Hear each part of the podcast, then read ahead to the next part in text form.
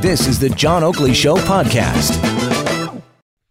And away we go. It's that time of the program where we get down to it with our panel topics worthy of discussion for Pizzaville, pound 3636. And we're joined in the studio by Elissa Freeman, PR and pop culture media expert. Good afternoon. Good afternoon, John. Rocco Rossi with us, the CEO of the Ontario Chamber of Commerce. How's Rocco? Tell them what they've won, Johnny. well, you're here, so obviously they're on the winning side of things. Kevin Gaudet, rounding out the panel, the president of Brightpoint Strategy, formerly head of the Canadian Taxpayers Federation. How's Kevin? I'm living the dream. Thank you. Glad that the, the writs were issued in Alberta today.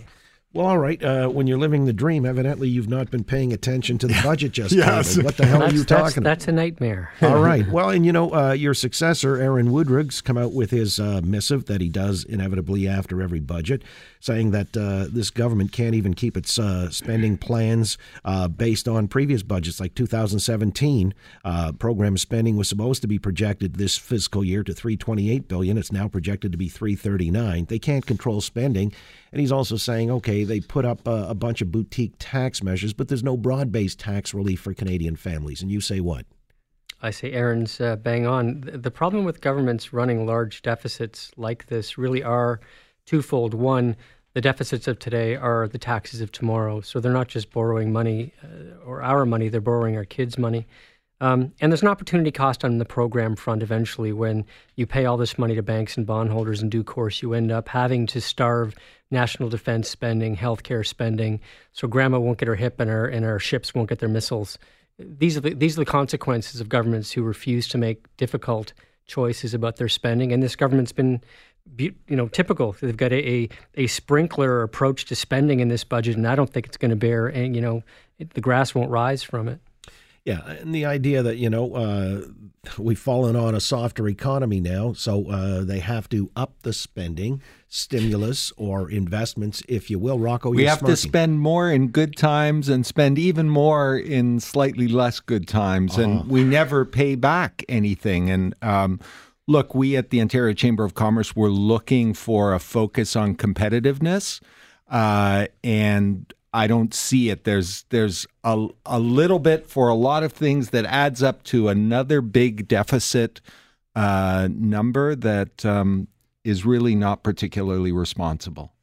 All right, and uh, again, Aaron Wudrick and the Canadian Taxpayers Federation saying the federal debt now projected to rise to 761 billion by 2024. The debt interest costs alone will jump from 26 billion per year in 2019 to 33 billion per year by 2024. That's the feds. Then you get the province uh, running. And that's at generationally low interest rates. Right.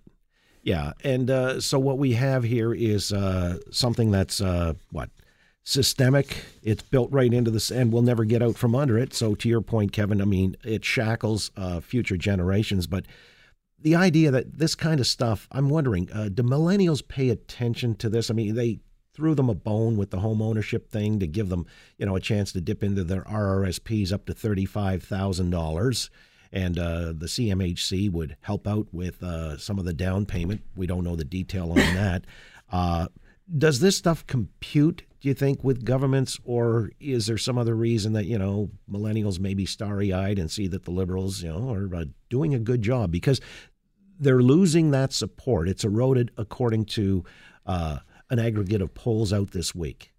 You know, you raise a really good point about millennials, John, and that's it that they're always looking towards their future. And we have told our millennials that the future is always brighter. Work hard and you will achieve your dream. And I think that those dreams are becoming farther and farther away, especially with uh, home ownership. And as I was coming in today and I was listening to some of the calls on the way down, you know, if you have $35,000 in your RSP, you can use it against, you know, to buy a new home. And, and all those people, all the millennials who called in said, I don't have $35,000.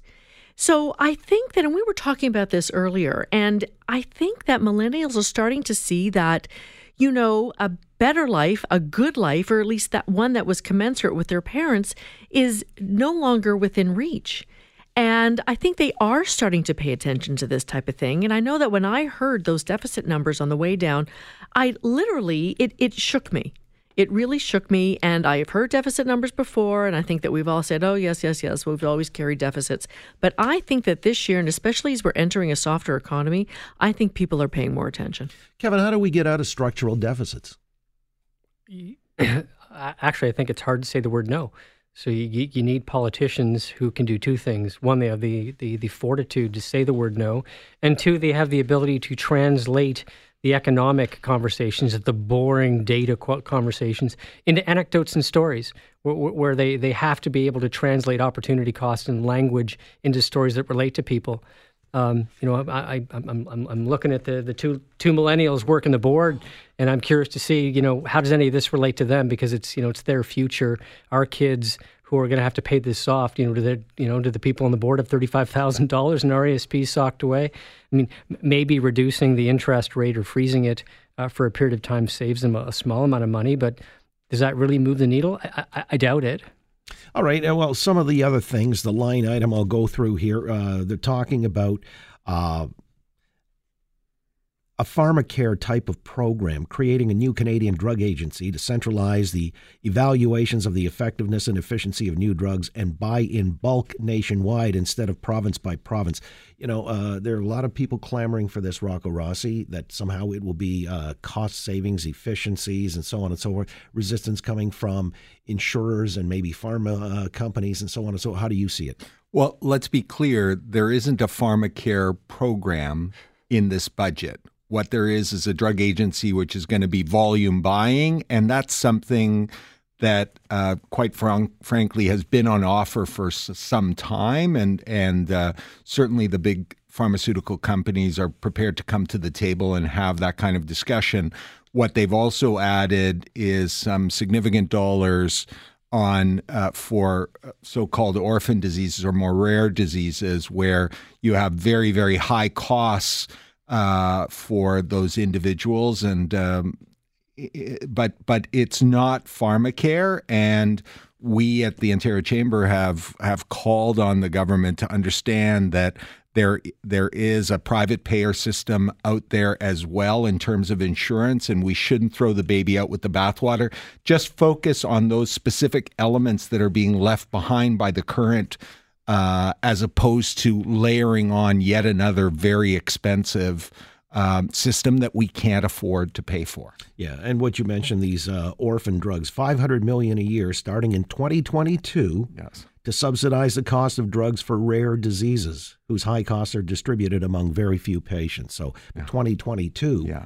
You know, maybe, maybe, maybe three years, three budgets from now, yeah, right. and a new and a new government. Right, but you know, it, those kinds of things I actually have less of an issue with than than my favorite, which is that Transport Canada is going to get five million over three years to work with uh, auto manufacturers to get them to set voluntary sales targets for zero emission. I mean, like, come on.